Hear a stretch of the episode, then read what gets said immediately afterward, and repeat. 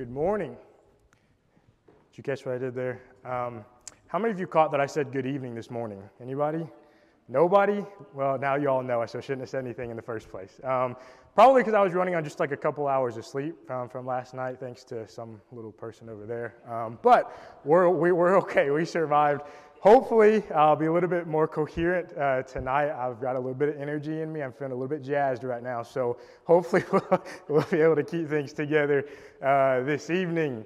Uh, nonetheless, I'm grateful that you have braved the weather, that you are here this evening. I know we have quite a few missing, so I trust that many of them are with us online. So I'm grateful for that avenue and for what we're able to do through streaming. So to those of us who are joining us in that way, thank you also for being with us. We are continuing our series here on questions and answers every third Sunday night of the month, and this is one of my favorite nights of the month uh, because I get kind of an insight to some of you all. Now, I don't know who, asked, who asked these questions, but I at least get to see a little bit of kind of maybe what goes through your mind and some of the things that you might think, some of the questions that you might have. Two questions we're going to answer tonight, as we have been doing uh, thus far. We're going to go pretty quickly through question number one because I want to spend the most of our time on question number two. It's a question that I've been wanting to cover for quite some time, but I just haven't been able to do it yet because of uh, the adequate time that it took to put into preparing an answer for that question. So we'll get to that uh, in just a few moments. But first question is this it's a really good question, too. Why does God allow natural calamities to take place in this life? And the person who wrote on this question, they said things like tornadoes and hurricanes and diseases and all kinds of things like that. Why does God allow those kinds of things to take place? To begin answering this question, I want you to go back to Genesis chapter 1. I think it's so important that we go back to the beginning of creation, go back to the beginning of this world to understand how things were before corruption came into this world. You remember, if you go back to Genesis chapter 1, and you remember if you look at verse 4, verse 10, verse 12, 18, 21, and also verse 25, what does God say about his creation? He kind of takes a step back, and every single day, what does he say? He says, Everything that I have made is good. And then it's almost like he takes a giant step back in verse 31, and he says, Everything that I have made is very good. And it's almost like he's saying, Everything that I've made is perfect. It is literally the best that it could be. There was nothing wrong. Nothing has messed it up. Everything about everything was perfect. There was no evil, wickedness, sin, or anything like that within the creation that God had made within that world, even within Adam and Eve at the time that they were created. But you know that everything changed. We understand that hardships came into the world. We know that death came into the world. We know that difficulties and struggles and pain and hardship became a part of this world in which we live, and it became a part of the world of Adam and Eve. And I think in some ways we might say that Pandora's box was opened, right? In other words, it was a floodgate. It almost seemed like one bad thing after another continued to happen and continued to go wrong for Adam and Eve and for every single person who came after them. I guess even up to our time today, we still have bad things happen today to us. And in fact, that's kind of the question that was asked as we look at this. But why? Why is that the case? Why is there pain in this life?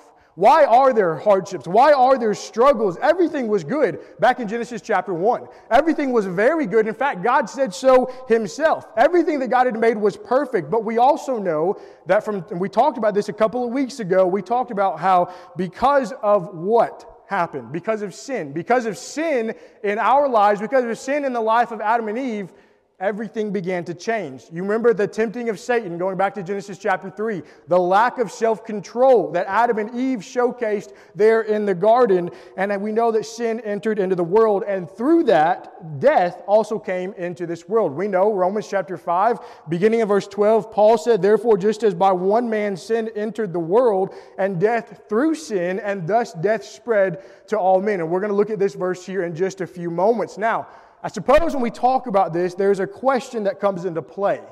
Was all of this God's fault? After all, it's God's world, isn't it? It's God's creation. He had created everything good. He had created everything very good. He had created everything perfect. We're created by Him. So is it not His fault, or I guess we should ask, is it His fault that there is now pain and suffering and death and these natural calamities that we see in our world, is it the fault of Almighty God? Well, you and I know that the answer to that question is no, isn't it? We understand that Almighty God is perfect. In fact, I think you talked about that on Wednesday night, and I mentioned that in my invitation. You remember Matthew chapter 5 and verse, 40, verse 48 God is perfect. Jesus says, Therefore, you shall be perfect just as your Father in heaven is perfect. So the question for us then is this Who is ultimately to blame? Who is the one that we get to blame when it comes to the sin and the evil and the calamities that you and I face in this life? Well, we understand that ultimately it falls on the shoulders of the devil, doesn't it? You can go back to Genesis chapter 3 and read there from the very beginning that it is coming from the devil.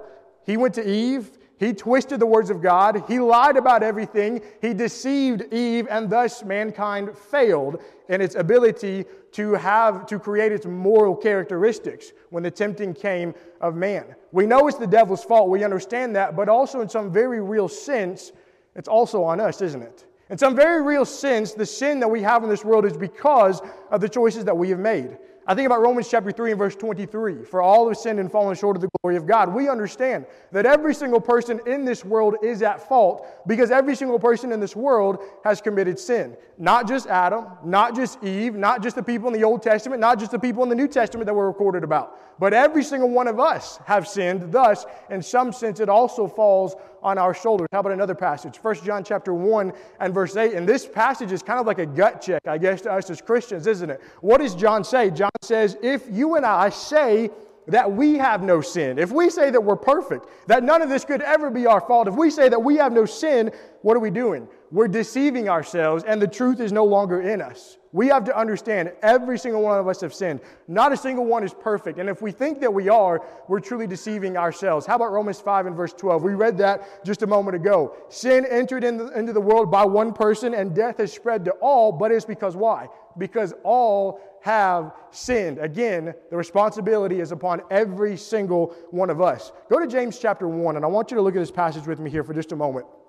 This is one of the interesting passages when I think about this idea because I think so many times when we look at this idea of sin and all of the evil and the pain that we find in this life, I think too many times we begin to play the blame game with Almighty God. I think too many times we begin to, to turn our heads and to point our fingers and say, God, all of these things that are happening, it's got to be your fault because it's your world, right? James chapter 1, notice this beginning of verse 13. James says, Let no one say when he is tempted, I am tempted by God. For God cannot be tempted by evil nor does he himself tempt anyone. But each one is tempted when he is drawn away by his own desires and enticed. Then, when desire has conceived, it gives birth to sin, and sin, when it is full grown, brings forth death. We understand it is not God's fault at all. God is not in the wrong. God has never been in the wrong. God never will be in the wrong. But ultimately, we understand that we can blame who? We can blame the devil first and foremost, but we also understand that you and I are free moral agents, aren't we?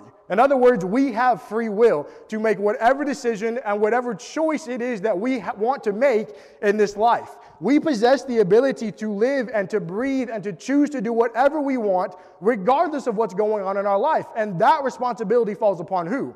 It falls upon you and I as individuals today. We understand God created a perfect world. We know that. We read about that Genesis chapter 1. But we also understand this that with free will, mankind chose sin, thus bringing evil into our world today. Now, it's interesting, if you read through the book of Second Peter, and we've been doing a study obviously on Sunday mornings, but if you go a couple chapters later, you go into chapter 3, I think Peter makes a very distinct difference between the world when you're talking about the world pre flood and then the world post flood. And I think Peter talks about really a geological difference that has taken place between those two those, those two different time frames. And it, it is highly, highly likely that the natural calamities that you and I face today, all of those things that happen in our world today, they happen because the world was changed by the flood. Now, interestingly enough, why did the flood happen in the first place? Because of sin. Why did sin happen? Because of our willingness, our free moral agents, our free will to do whatever it is that we wanted. So, back to our question why does God allow natural calamities to take place in this life? Well, here's your answer. Yes, God, in some sense, I guess, quote unquote, allows it to happen in the sense that God does not stop these things from happening because we have that free will. Why? However, just because of that, natural calamities do happen simply as a consequence of our free will. That is why things happen, because of our free will and because of the sin and the mistakes that we have made. But this makes heaven sound so much sweeter, doesn't it? Because you and I know that in heaven, as faithful Christians, whenever we make it there, we won't have to face any of these things, will we? You and I won't have to face any kind of temptation or struggle or torture or, pain or anything like that. That is why we strive for heaven, so that even though we have these calamities in our, in our life, we don't have to face them for an eternity. We'll get to enjoy heaven with our Savior. Question number two, and I told you we'd go through that one very quickly, but here's question number two, and this is this is somewhat of a heavy question, and I have been trying to answer this question for the past few weeks, and it has just taken a lot of study uh, in order to do that. Is suicide acceptable to God? And really, I guess we could have really spent our entire time tonight talking about this question. And I want to try to go through this question a little bit slower um, just to make sure that I am saying the right thing. I want you to understand that I am going to try to handle this question um, as intricately and as delicately as I can because I know that this is such a sensitive topic to a lot of individuals and for good reason because so many people have faced this or have seen this happen in their lives. I want to start by talking about a few statistics. According to the AFSP or the American Foundation for Suicide Prevention, they say this they say that suicide is the 10th leading cause of death in the United States of America. They also say that in 2019 there were 47,000 511 different suicides, and those are successful suicides. More than 138 million attempted suicides just in one year alone. On average, there are 130 suicides attempted every, or rather successfully attempted every single day. And this is what I thought was interesting. The rate of suicide is actually highest among middle aged men. This is such a, a, unique question. Obviously, it's a very real problem. It is something that we obviously, according to statistics, and you can research this all on your own on the internet, but it's something that obviously we as a nation and we as a world are facing every single day. And as we begin to talk about this question, I want you to understand this first and foremost that you are so important. Okay, I don't, I don't know who asked this question. I don't know what the pretenses were behind the one asking this question. I don't know if they asked this question because it's something that they've been contemplating. I don't know if the person asking this question asked it because they've seen it happen in their lives. I guess that doesn't necessarily matter with the way that I'm about to answer this question.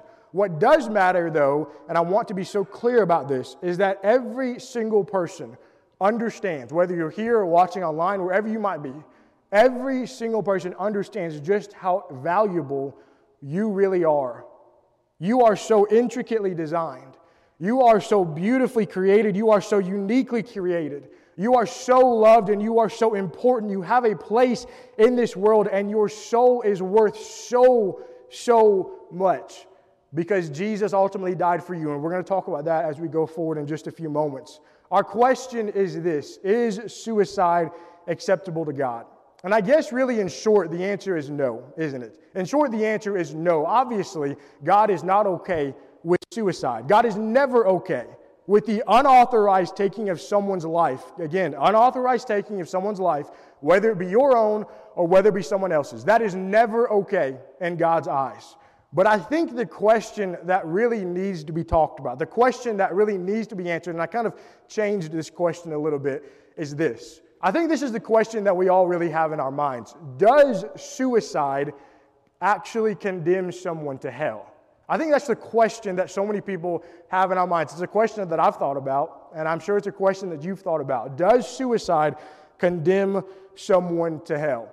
I want you to notice this that within Scripture, there are actually six different suicides recorded. You think about Abimelech in Judges chapter 9 and verse 54. I'll give you just very brief context of each one of these, and just so you kind of know what's going on. Abimelech was not a good man in that time. He was trying to conquer this town called Thebez. And heroically, there was a woman who was standing in a tower, and he was, he was underneath that tower, and she dropped a giant boulder out, and it, it fell on him. And he was slowly dying. He knew he wasn't going to make it, and so what does he do? He has his armor bearer basically kill him uh, because it was disgraceful back in that day for him, for a man to be killed by a woman in war. So he has this individual kill him so that he wouldn't be disgraced. Your second one is this, talking about Saul. 1 Samuel chapter 31 and verse 4, you remember the context here, they're fighting the Philistine army and they are struggling, they're being defeated. And Saul, he's shot down by the archers, and so he's wounded. He knows he's dying, and so he goes to his armor bearer and he says, Armor bearer, I want you to kill me. I want you to thrust me through with your sword. And the armor bearer says, No, I'm not doing that. So what does Saul do? Saul grabs the sword and he thrusts it into himself, thus committing suicide. But then, interestingly enough, the third occasion is his armor bearer. That very next verse, the armor bearer realizes what's happened. He knows that they're going to be captured if they don't die. They're going to be tortured by the Philistine army. So he thrust himself through with his sword, thus making that the third account of suicide. Then you have an interesting account of someone by the name of Ahithophel. This is 2 Samuel chapter 17 and also verse 23. Ahithophel was actually one of David's most trusted advisors. At least David thought that that was the case. Ahithophel was actually, uh, maybe we might call him a double agent. He was actually working for Absalom. And you remember, Absalom was David's wicked son. Absalom was trying to overthrow David, take the throne, and trying to kill David. So Absalom consults Ahithophel on a matter. But, but Absalom doesn't listen to him. Instead, Absalom listens to a different advisor by the name of Hushai. But interestingly enough, Hushai was also a double agent who was working for David. Absalom didn't know that, but Ahithophel figured out what was happening. He figured out that he had been outsmarted by Hushai, and so he goes and he commits suicide because he's so distraught that Absalom did not listen to him. Then you have the account of a person by the name of Zimri, 1 Kings chapter 16. Zimri was a king in that time. His city was being overthrown. He knows he's going to be defeated, and so he goes into his house, sets the whole house on fire, and he does not come out, thus killing himself as well. And then you also had the account of Judas. And I think this is probably the most famous account of someone who is committing suicide within scriptures. We remember that he betrayed Jesus for 30 pieces of silver, but he found regret within his heart. He understood what he has done. He threw the money back to the Pharisees. He ran out, and what did he do? He went and hung himself. So there's your six accounts of suicide within scripture. Now, you're probably thinking, well, what about Samson, right?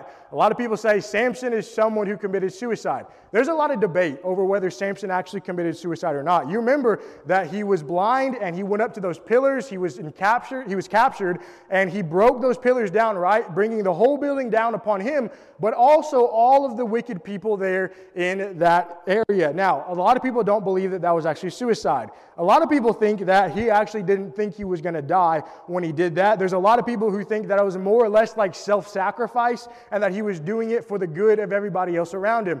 I'll let you read Judges chapter 16. You can be the judge of that yourself and you can figure that out on your own. I say all of that, talking about these accounts of suicide, to say this. I want to start off by talking about this idea of life. I want to start off by talking about this idea of life. You understand Genesis chapter 1 and verse 26 that every single one of us are created within the image of Almighty God. We know that, don't we? God created everything in this world. We understand that. We read Genesis chapter 1 at the beginning of our lesson. You remember that God created plants, the animals, the birds, the pl- everything, everything that we see, everything in creation God had created. And yet, how many of those things were able to say that they were created within the image of Almighty God? Not a single one of them except for who? Except for mankind. Genesis chapter 1 verse 26, then God said, Let us make man in our image. According to our likeness, let him have dominion over the fish of the sea birds of the air, over the cattle, over the earth, and over all the uh, and over every creeping thing that creeps on the earth. We understand we are unique. Life is unique. Mankind is unique because we are created within the image of Almighty God. Number two, we also understand that life is a reward. Psalm 127 and verse 3, David said, Behold, children are an inheritance from the Lord. The fruit of the womb, notice this, is a reward. What is a reward? A reward is something good, right? Something that brings joy, something that you're able to enjoy in this life, and that's exactly what life is. That's exactly what the gift of life is. Parents, your children are a joy because they are a reward. They are a heritage from Almighty God given to you. That is how unique and how special human life truly is. Here's another passage Psalm 139, what Caleb read for us just a moment ago. We understand we are fearfully and wonderfully made. You formed my inward parts, you covered me in my mother's womb. I will praise you, O God for I am fearfully and wonderfully made. Marvelous are your works, and that my soul knows very well. We are so intricately and so uniquely designed by Almighty God. Each person is so different from one another, and it just shows the power and the care of our Creator. Number four, we also understand, according to Jeremiah chapter 1 and verse 5, that you and I, as humans, as mankind, we are known by Almighty God. Jeremiah said this about God Before I formed you in the womb, this is God speaking to Jeremiah. Before Jeremiah, I formed you in the womb, what did he say? He says, I knew you. Before you were born, I sanctified you. I ordained you a prophet to the nations. Do you want to know how important Jeremiah was? He was so important that God knew who he was before he was even conceived. That's how important Jeremiah was. How important do you think you are?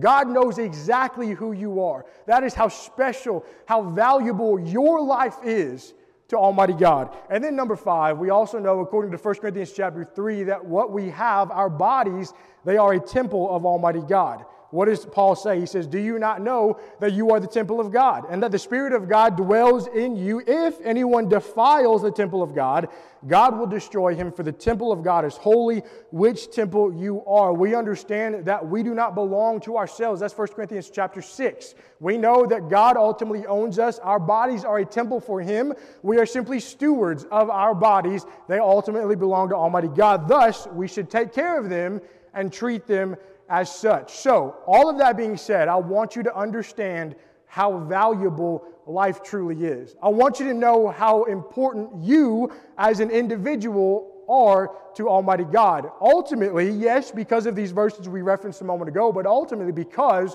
of what Jesus has done for you. You know John chapter 3 and verse 16. We know Romans chapter 5 and verse 8. We know passage after passage after passage that talk about the love that God has for his creation, the love that God has for you and for me as his people, as his creation.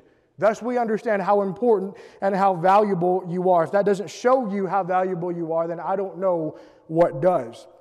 We've talked about life, but I also know that in contrast to life, we also understand that the unwarranted and the unauthorized killing or terminating or the ending of a life, talking about murder, we also understand that that is a sin. We understand that that is also wrong. You go to the Old Testament, Exodus chapter 20 and verse 13. Almighty God is giving the children of Israel the Ten Commandments. What does He say? He says it's very plain and simple you shall not murder. It doesn't get much more plain and simple than that, does it? But people say, oh, that's the Old Testament. We're not under the old law anymore. You're exactly right. Let's go to the New Testament. Revelation chapter 21, what does John say there in verse 8? He's giving a depiction of hell, of who's going to be there, and he says this But the murderers, this is paraphrasing a little bit, but the murderers shall have their part in the lake which burns with fire and with brimstone. Again, very plain and very, very simple. So, back to our question Does suicide condemn someone to hell? Let me ask you this question Is it sinful if a mentally sane and a mentally clear thinking person commits suicide? Is that sinful? In my estimation, in my study, through my study of the scriptures, I cannot come up with another answer except for the answer of yes. If someone is clearly thinking, they understand what is going on, they know what they're doing, and they're terminating their own life, then yes, surely, according to Scripture, that has to be wrong. I think oftentimes when you look at a scenario like this, it's because someone is facing something that they don't want to face, right? They're facing a difficulty, they're facing a hardship, they're facing consequences perhaps to actions, and they don't want to have to answer to those. They don't want to have to deal with those. So what do they do? They end their life thinking that that's going to make it all better. Well, you, under, you and I understand just because circumstances and situations make our lives look bleak, it doesn't mean that you just resort to ending your life. That is not the answer. That, in fact, that is never the answer. Well, how do I know that? Let's go to Scripture again. Let me give you three examples very, very quickly.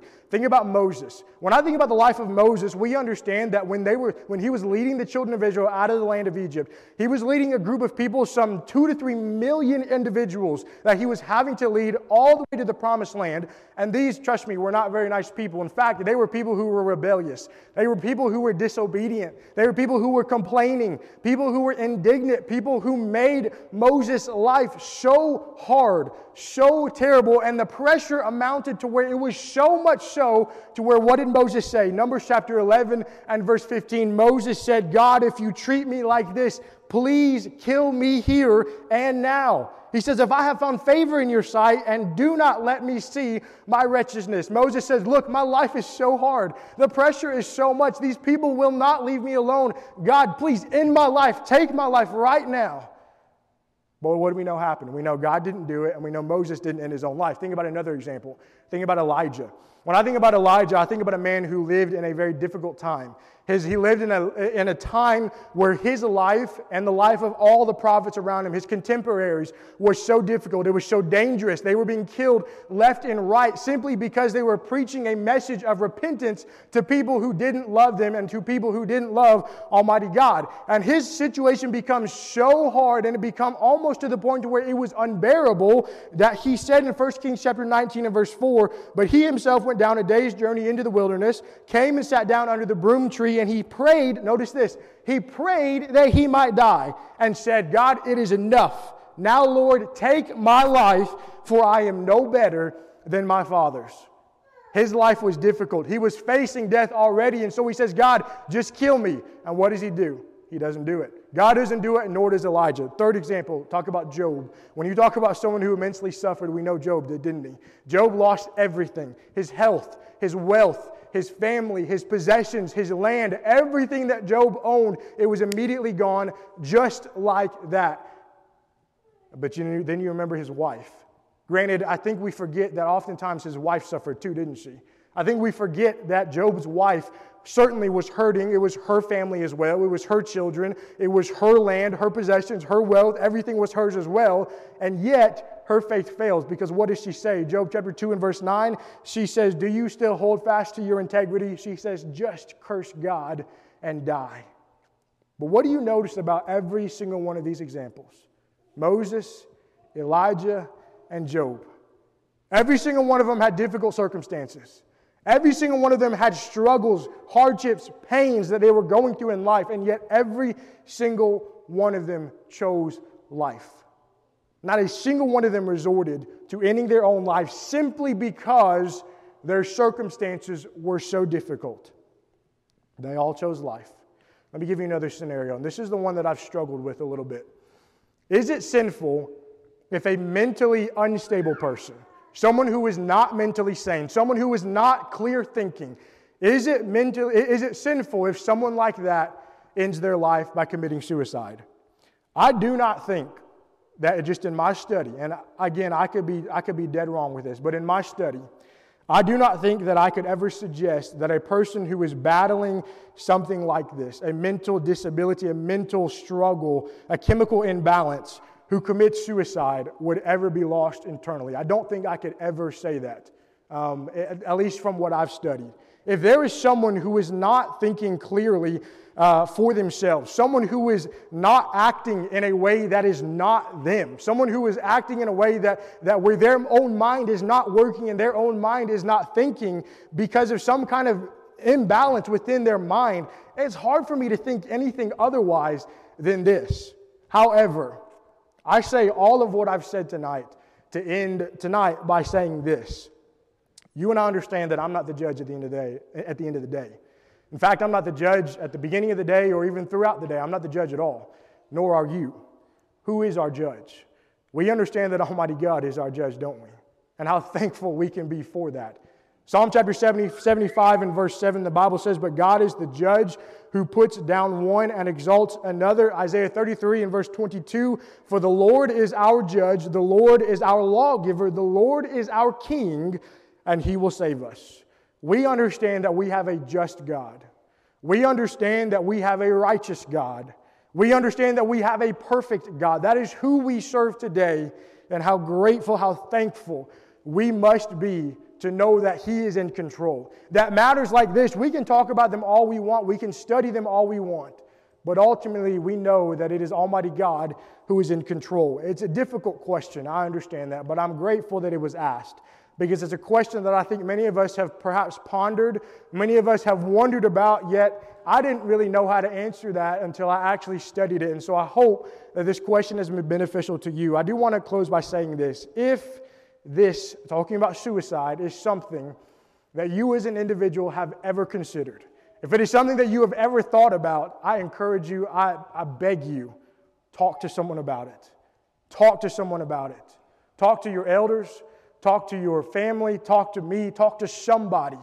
We are, I promise you, we are available to you. I don't know who asked this question. I don't know why the question was asked. But if that is something that has ever been on your minds, I want you to never forget how important you are. I want you to never forget how valuable you are. Never forget how loved you are, not only by people here, but ultimately by Almighty God, because Jesus Christ died for you. He personally died for you as an individual, and I don't want you to ever, ever forget that. We also understand and we can see how valuable we are through the idea of God putting into place his scheme of redemption and how grateful we can be for that. Maybe that's your desire tonight. Maybe you're here and you're someone who wants to put Christ on in baptism. You can do that tonight. You can come forward, you can repent of your sins, confess Christ's precious name, and be baptized into water for the remission of your sins. Or maybe you're here and your life is not right. There's sin in your life, and you need to make correct those mistakes, correct those things that are wrong. You can do that as well. You can repent of your sins, come forward. We can pray for you and do all that we can to help you and encourage you in whatever way that we can. You are so important. You are so valuable.